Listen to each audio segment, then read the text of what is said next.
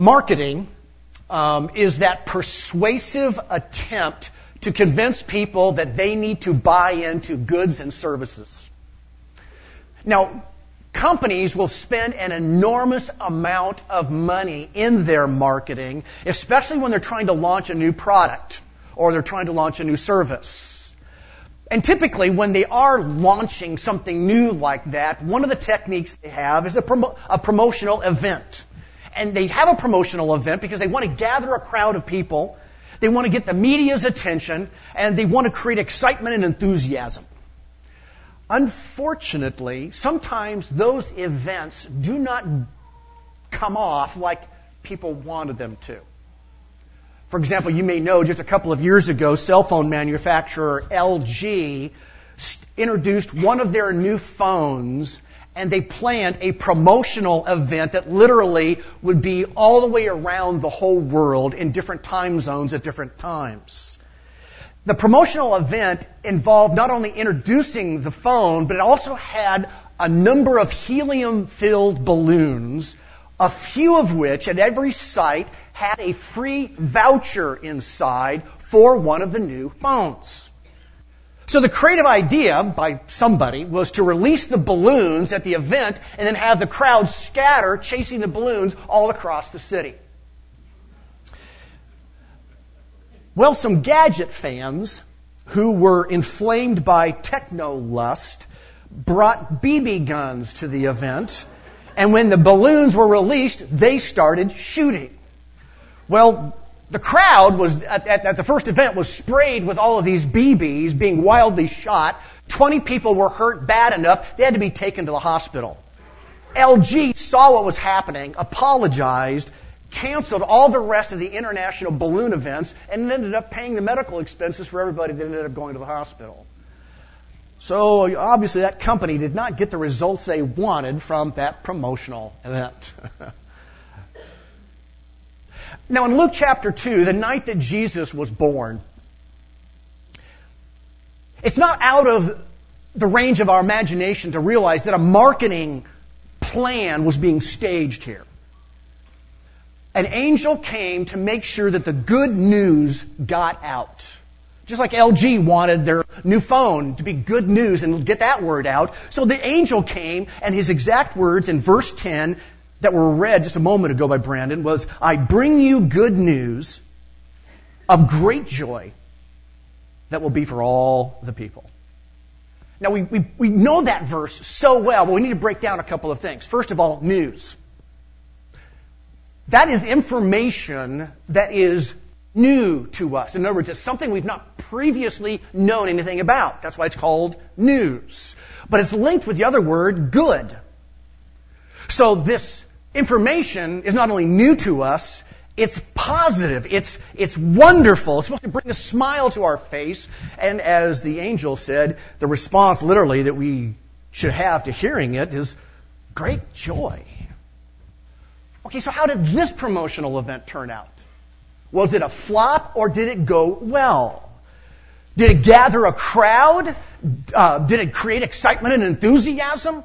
Um, was there a groundswell of of joy that swept the nation? Was the front page article in, in the, the, Jerusalem Tribune the next day uh, describing all of the events? Well, look in Luke chapter 2 with us. Let's look at these verses that were read, verse 8 down to verse 15. Again, it's a scene that's very familiar to us, isn't it? Let me just remind us of some facts. It's nighttime. And there's a group of shepherds that are sitting around a campfire. They're probably knocking down a couple of wineskins together. And you know what? Whenever men, men gather around a campfire, it is almost predictable what's going to happen. So in the early evening, there's probably some good natured joking and teasing that goes on between the guys. Because these are rough men. These are guys that work, though, side by side with each other. Typically, when men get together around a campfire, there's scratching of various body parts, and there's a whole lot of spitting that's going on. Then comes the swapping of lies. Uh, as each tries to outdo the other in telling of wild animals they've fought, of brutal weather they've endured, of long, treacherous, rugged miles that they have tra- that they've gone through in order to search for good grazing for their sheep. Yeah, that's, that's what happens in the early evening. How about later on, though, as the evening begins to deepen? Well, typically around a campfire with guys, the conversation begins to sputter to silence. Everyone's content just to kind of stare into the glowing embers of the fire. Oh, sure, someone might make a sarcastic political joke about Herod, uh, but it doesn't get much of a response, uh, other than maybe just a few muffled chuckles. You see, every shepherd is wrapped up in their blanket, and their ears are attuned to the night sounds. You see, they're shepherds, which means they're going to lose some sleep in order that they don't lose any sheep. That's the setting. And that's once everything is in place when God pulls the trigger. Now, the problem is, we know the story too well. So, in our familiarity with it, we lose a fascination that we should have with this. Because the way that Luke describes tales of this event, it should literally every time make us shake our heads in amazement. He writes it in such a way that those who read this should be shocked at how the story just plays its way out. Because from a human perspective, a human perspective, this is not the way that good news should get out. In fact, it's all wrong from a human perspective. I mean, this looks like a botched marketing plan that somebody did not think through very well. I mean, after all, something wonderful and wild has just happened. But did you consider whoever picked this audience was not thinking? Shepherds are the first ones to know? I mean, get serious. These guys are uneducated, minimum wage, good old boys. Why would God start with them? Or what about the rural setting here? Whose idea was that? I mean, this should have been staged up in the capital, up in Jerusalem, where the shakers and movers and the opinion makers could know what was going on from God first. And then what about the timing of all of this? That's all messed up. I mean, did anybody think through what time zone Bethlehem was in before this whole thing went operational? I mean, this thing is in the middle of the night. That means that your target audience is asleep. And yet, in God's eyes, this is perfect. Because even though it's initially puzzling to us why God chose the specific who, when, and where, we would never have orchestrated it that way. Yet there's good reasons why the shepherds were the first ones to welcome the Christ child into our world.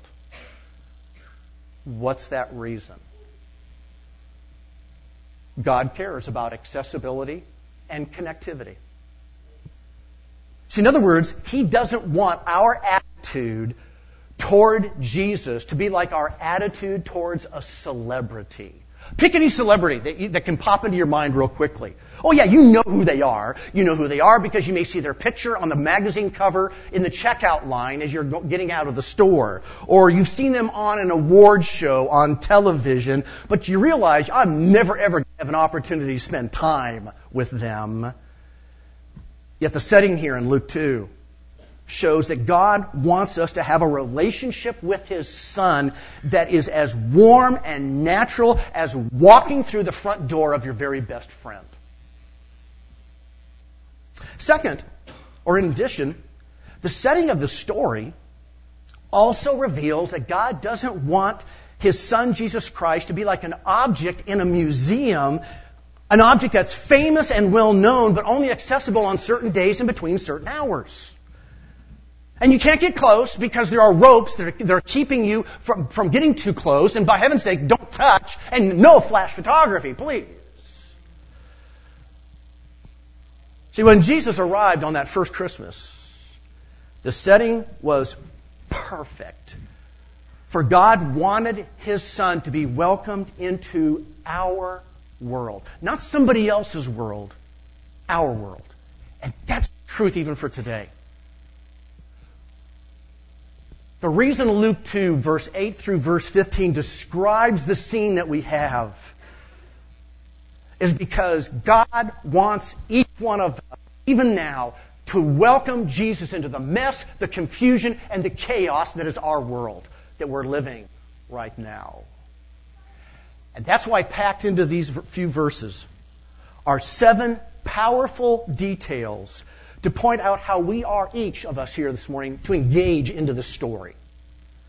Each detail helps us welcome, or maybe say it in a different way, to invite Jesus into our world. And these details might initially puzzle us because it looks like it's so wrong, but it was actually done with a real purpose for our sakes. So let's look at these seven together. First, detail number one. You ever ask the question, why were the shepherds really involved? Look at verse 8, look at verse 15.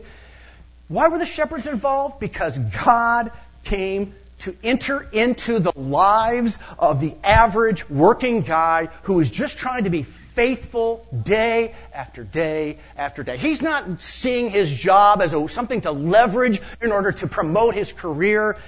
No, Jesus comes to the world of those who are living in dead end jobs. And they realize they're living in a dead end job, but they know at least they've got a job. Even if it is working for somebody else, even if it is managing their resources. See, Jesus comes to those whose life is dominated by the repetition of the routine. Shepherds were the first ones to hear the good news of great joy. Because for all generations, Jesus wants to be welcomed by those who's, who live in the world of what's normal, what's average, what's routine, not necessarily the world of notoriety, fame, and bling. That's why the shepherds were involved. In fact, it's interesting how Paul picks up on this aspect of God's heart in 1 Corinthians chapter 1 and verse 26. Paul writes and says, For consider your calling, brothers. Not many of you were wise according to worldly standards. Not many were powerful. Not many were of noble birth.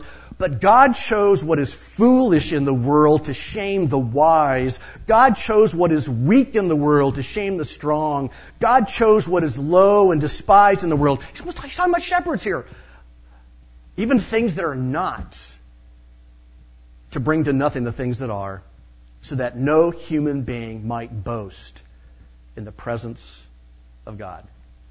That's why shepherds were involved, because that's for so many of us. That's our world too. Look at the second puzzling detail back in Luke 2. Why was the message given in nearby fields at night? Verse 8. Because Christ came to those who feel like the tone of their life is dark. He comes to those who find it hard not only to see things clearly, but the darkness makes them feel like their days are just incredibly lonely. And the darkness of their life brings, breeds an insecurity as the night they realize has its own hazards. Each of their nights has its own threat.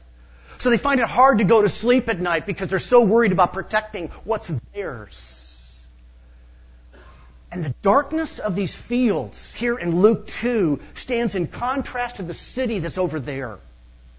You see, over there, the shepherds see the lights of Bethlehem. Over there, the shepherds know is where everybody else is. And so this dark light contrast that we have going on in this passage is a strong indicator to those shepherds we're outsiders. We get to look on but we never get to enjoy the life that everybody else gets to enjoy. And that's why the good news of great joy was first given to those living in the fields nearby at night. Because God, Jesus wants to be welcomed by those who live in that kind of a world. Consider what 1 Peter chapter 2 tells us. You are a chosen people royal priesthood, a holy nation, God's special possession, that you may declare the praises of him who called you out of darkness and into his wonderful light. Or how about what Jesus said in John 8, chapter 12? He says, I am the light of the world. Whoever follows me will never walk in darkness, but will have the light of life. Or he said something else in John 12, verse 46. I have come into the world as a light so that no one who believes in me should stay in darkness. The message came to shepherds, and the shepherds also were someplace where the message came at night.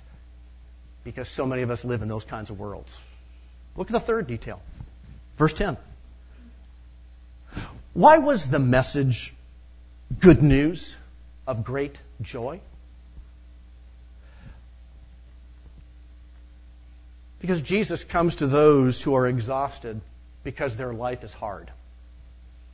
He comes to those who are sad at the constant news that they hear of, of hunger and anger and abuse and disaster, and they are personally tired of being hungry, angry, abused, and broken. And Jesus comes to people who not only wonder where their life is going, but they're also wondering, is there a God out there who knows where my life is going? And if he knows, does he even care? See, Jesus comes to those who've got deep secrets. Secrets that they would rather not face or think about because the memories of those things bring a sense of shame, bring a sense of guilt up inside. And that leaves then an embarrassment. It leaves them feeling I don't know what to do with this.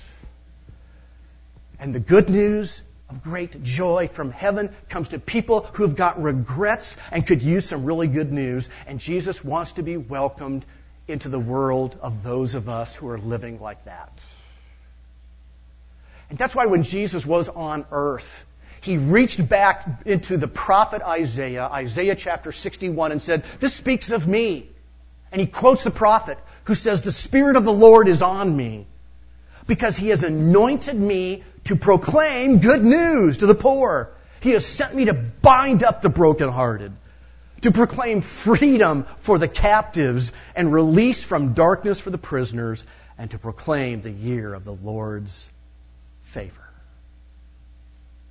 See how these details start to fit together why the shepherds were involved, why the message came to those living in nearby fields at night, and the, why this message was great news of great joy. Because all of this is this perfect setting that God created. Okay, we still have a few more to go, though. How about the fourth detail? Why was this news for all the people? And again, if you notice in verse 10, the emphasis is on the word all. In other words, not for a select few, not for just a privileged group. Jesus came especially for those of us who feel left out and we feel marginalized at this time. He comes to those of us who struggle with the way the world divides everybody into haves and have nots. And this is good news. For those of us who feel and have come to believe that the good stuff really is, is only for the educated or the religious or the well off or the celebrity or the powerful or the privileged, but it's really not for me. No, Jesus wants to be welcomed by those who live in that kind of world where we just so desperately want to belong, we want to be accepted, we want to be included. That's our world. Jesus says, that's who I came for. Again, Paul mentions all this back, back in 1 Corinthians again.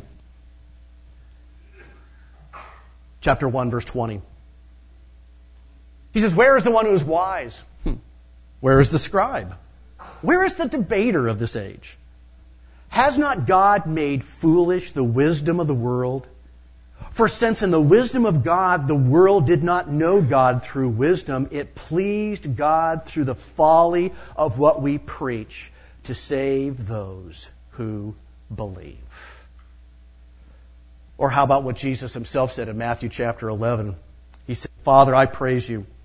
You're Lord of heaven and earth because you have hidden these things from the wise and learned and revealed them to little children. Yes, Father, for this is what you were pleased to do. This good news of great joy is for everyone. No one's excluded. And by the way, that, those, those words by Jesus in Matthew 11 about it's for little kids transitions us then to the fifth detail of that amazing night. And that is, why did it involve a baby being born? Well, think about it. A newborn. Helpless. Vulnerable. Completely dependent. And how many of us recently, even as adults, have run into a situation that makes us on the inside feel like we are a kid all over again? Something occurred and suddenly we realize how vulnerable we really are, how helpless we really are, how desperately dependent we really are. Why? Because we live in a world where, we recognize we don't have any position, we don't have any status, we don't have any prominence, we're not networked. I mean, no one would even care if I had a social media presence, let alone follow us or like us if we posted something on Facebook. See, Jesus wants to be welcomed by those who live in that kind of world. Like he said, Jesus himself said in Luke chapter 18, Truly I tell you, anyone who will not receive the kingdom of God like a little child will never enter it. Or consider his descriptions in the Beatitudes of Matthew chapter 5. He said, Blessed are the poor in spirit, for theirs is the kingdom of heaven. Blessed are those who mourn, for they will be comforted. Blessed are the meek, for they will inherit the earth. Blessed are those who hunger and thirst for righteousness, for they will be filled.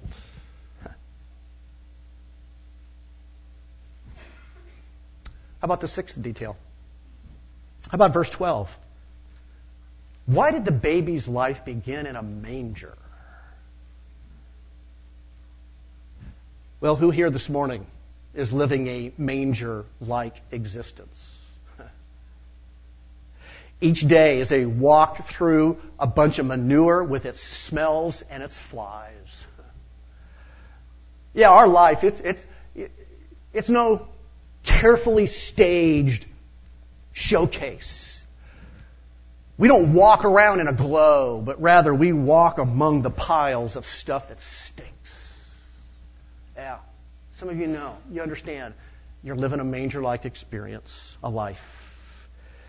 Because you know that most of what you do is done behind the scenes. It's, it's out of the, out of the way. You're not in the mainstream. You're not in the spotlight. Your life feels like it's being held together by baling wire and duct tape. It's a makeshift affair. It has no sense of permanence to it.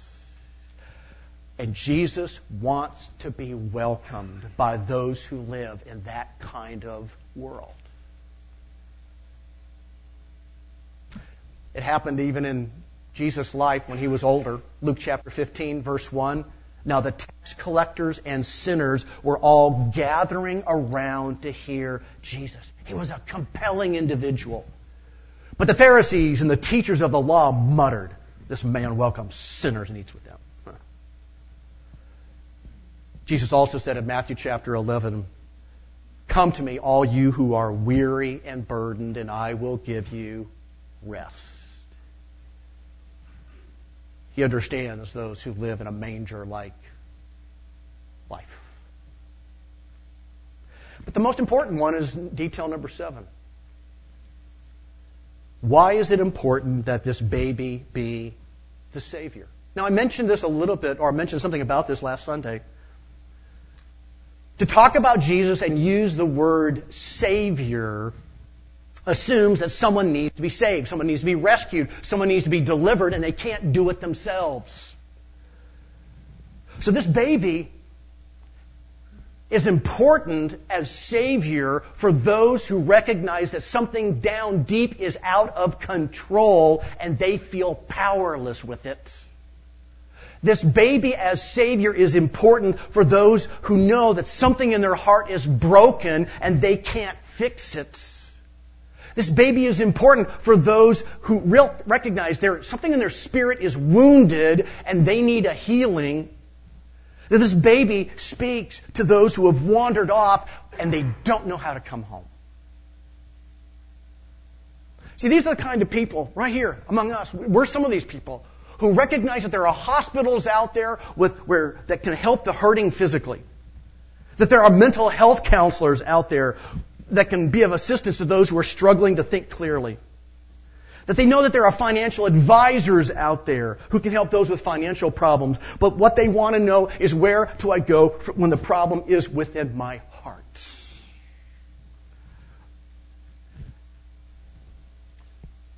And Jesus wants to be welcomed by those who outwardly look good, but know that something is or has died on the inside.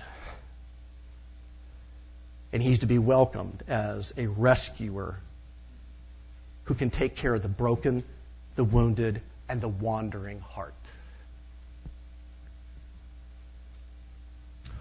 Wow. Seven pretty powerful details from that story, aren't they? Of why every single one of us in this room, if not for one reason, for maybe most of those seven, have the ability to welcome Jesus right into our world for the first time this morning, or maybe once again this morning. And every one of these details we just looked at is intended to help restore our sense of awe about Christmas. It's, it's, to, it's there to strengthen our sense of hope about what God is doing. And it's to assure us that through these events, Jesus is looking to be welcomed into your world, my world. That is the incredible joy and awe of Christmas. Let's pray together. Father, we traffic so much in these areas, and yet so easily lose the details. We lose the awe.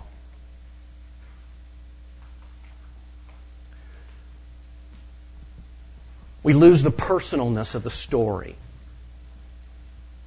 that is for each one of us. But that's how you want us to take it. We sing, veiled in flesh, the Godhead see. Hail, the incarnate deity pleased as man with men to dwell, Jesus our Emmanuel. But we want that to be our, our, our heart's desire this morning to welcome you into our world as our personal Emmanuel. Jesus, the Son of God, our Savior. Father, thank you how these details just blow wide open this Christmas story to make us realize who you came for, why you came, and why you came when you did. Because every single one of us in this room needs you. We desperately need you, and so thank you for coming for us. Lord, that's our worship, that's our praise, that's the glory we want to give you this morning on this Christmas Eve day praise you for it all in Jesus' wonderful and matchless name. Amen. Hey, thanks for being with us today. It's always a pleasure to serve you with this CD ministry. Here at Rancho Baptist Church, our mission is to glorify God by making disciples who love God, love others, and live to reach their world for Christ. And if you have any questions regarding this sermon, or just perhaps knowing God in a deeper way, don't hesitate to give us a call. Our phone number is area code 951 676 2911. Or you can reach us on the web at www.ranchobaptistchurch.org. That's www.ranchobaptistchurch.org. Have a great day in the Lord, and God bless you as you continue to walk with Him.